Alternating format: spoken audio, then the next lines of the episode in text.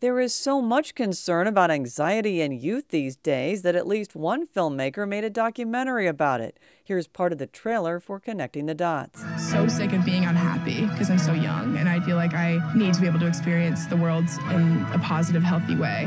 I just wanted to be accepted for who I am, and I just wanted to be loved. It took me five years to finally open up about my wasn't as scary as I thought. It was one of the best things I've ever done. The Centers for Disease Control and Prevention say over the last 10 years, nearly 60% of female students and nearly 70% of LGBTQ plus students experience persistent feelings of sadness or hopelessness.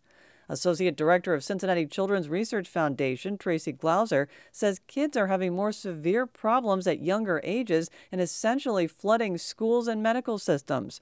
He and colleague John Pestian are looking to help children both in the here and now and in the future. We've started to develop these anxiety curves and soon in the future depression curves where we can start to see at what point do people's trajectory start to point them in the direction of having clinically significant anxiety. The charts would be a resource for pediatricians. As Glauser drills down to make the information more specific to patients, he's employing artificial intelligence and machine learning. He's entering data from both kids who suffer from anxiety and those who don't. We have tens of thousands of factors that that go into this equation and we are working with the country's fastest supercomputers to analyze it and develop models to try and see what are the patterns what are the just like we have growth patterns what are the patterns of development that would indicate this child's at risk in the next two three four months for developing anxiety. With so many factors like height, weight, body mass, notes from doctors and nurses and medical files,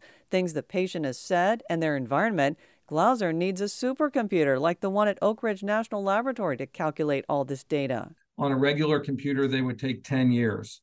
On our supercomputers at Children's, they would still take months. On the computers down at Oak Ridge, they take a couple hours.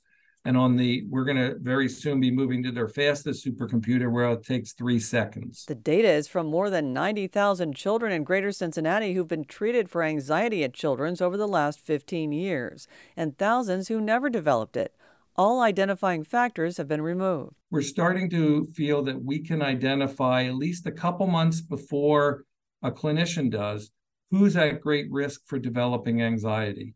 And the goal then would be to work with the clinicians to validate that and then to start working with those kids who are at great risk and helping them identify the factors in their lives that they have some control over and that they can modify in order to prevent anxiety from developing. So far, the model is correct 75 to 80% of the time. Part of the plan is to tell the patient what factors triggered the computer to say they're at risk for anxiety. Another important part of the research is to determine if there's inherent bias in the model that could perpetuate problems in the healthcare system. Children's is working with experts in England on that.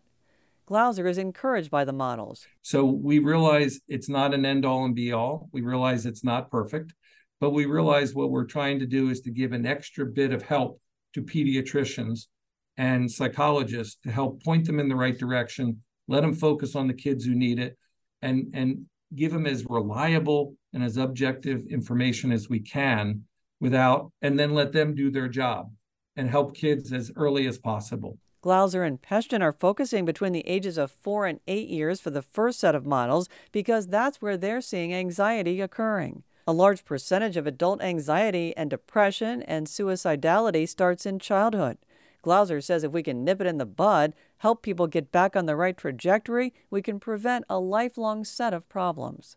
Ann Thompson, 91.7 WVXU.